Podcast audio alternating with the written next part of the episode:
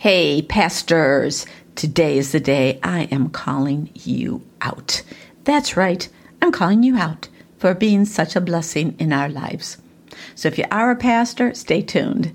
Or if you have a pastor, or if you wish you could find a good pastor, you'll find today's podcast hits the spot. Welcome to Storming the Gates, a podcast that celebrates the power of prayer you will be inspired, equipped, and find strength for every battle you face. Hello, and welcome back to Storming the Gates podcast, where we are doing 31 days of a harvest of gratitude. And I have to tell you that I have been waking up with a song in my heart.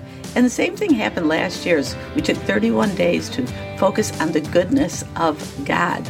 So I do pray that that is your experience as well. Okay, with that in mind, let's get going with day 19. Today we are looking at Hebrews 13, verse 17, where it says, Obey them that have the rule over you, and submit yourselves, for they watch over your souls as they that must give account. Spiritual leadership gets a bad rap sometimes. But today, our thankfulness prompt is How have you benefited from godly leadership. My good friend Paula Spacuzzi wrote this in answer to the prompt last year. I have been so blessed with wise godly counsel. Each person saw something different in me, and that has continued to mold and shape me today. I do not know what I would have done without any of them. Thank you, Lord, for putting the right person at the right time in my life for that exact season. Well, I concur because this has been my experience as well. He placed me where I needed to be to stretch and grow me. Looking back, I'm sort of in awe of the way that God put me with the people that I needed to sort of need the ingredients into my life that I needed for a specific time. So I thought I would do is share a bit of my journey because God has used various leaders. And as I do, I want you to consider your own journey and how God has purposely picked out people that ministered to you and what you needed during each season you walked through. I shared in the day eight episode a little about Mike MacIntosh. He was the first pastor I had the privilege to know as a new believer, and he was a part of the Calvary Chapels. Their distinctive is to teach verse by verse, chapter by chapter. Opening a Bible and going deep into context developed within me a love of the Word of God. Without it, I may have been a loose cannon, following guru types and going with whatever whim hit me. But starting my walk of faith in the Word of God stabilized the scale. And even more, it caused me to realize that the power to change comes from the Word of God. Now, a little bit after that, I moved to Michigan and there, God placed me with a new pastor, Mike Koch. Not a Calvary Chapel pastor, really a dynamic evangelist and charismatic preacher.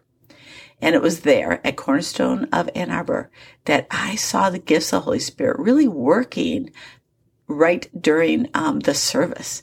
And they welcomed prophecy and they prayed for healing.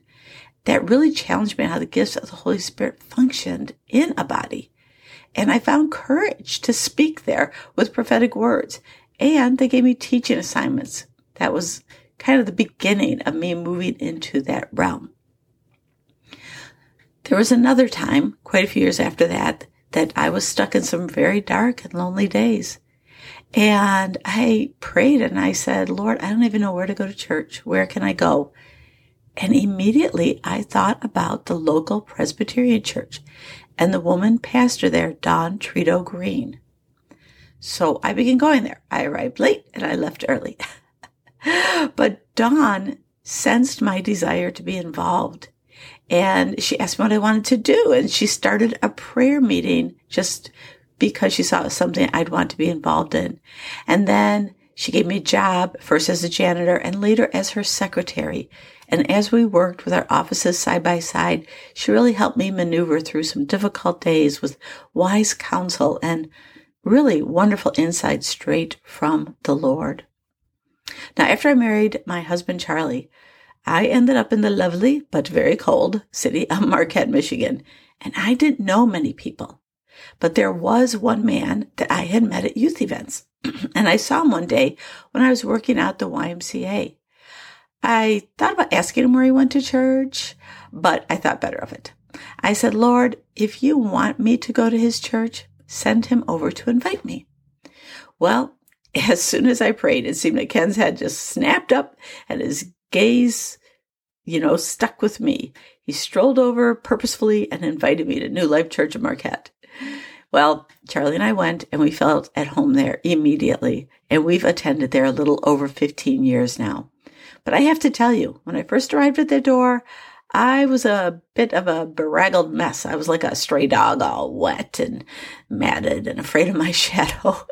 so what I appreciated most about Pastor Lou and the administrator Lynette David is that not only did they let this wet dog in the door, but they accepted me and they loved me. They didn't hold the things I'd done wrong against me. And pretty soon I was busy serving in many ways, as I really love to do.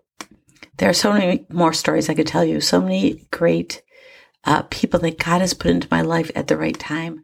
But I am out of time. And so what I want to do is just encourage you to tell the Lord thank you for those people and places that he has brought you and he has sent you because he has a plan. He has a destiny for you and he is developing you as you go through each season using those who serve him in ministry. Why don't we even consider sending them a note today? thanking them for watching over our soul. Lord, bless the men and women of God who serve you, who love you. Lord, they may be flawed, Lord, but, um, but they walk among us and you use them to touch lives.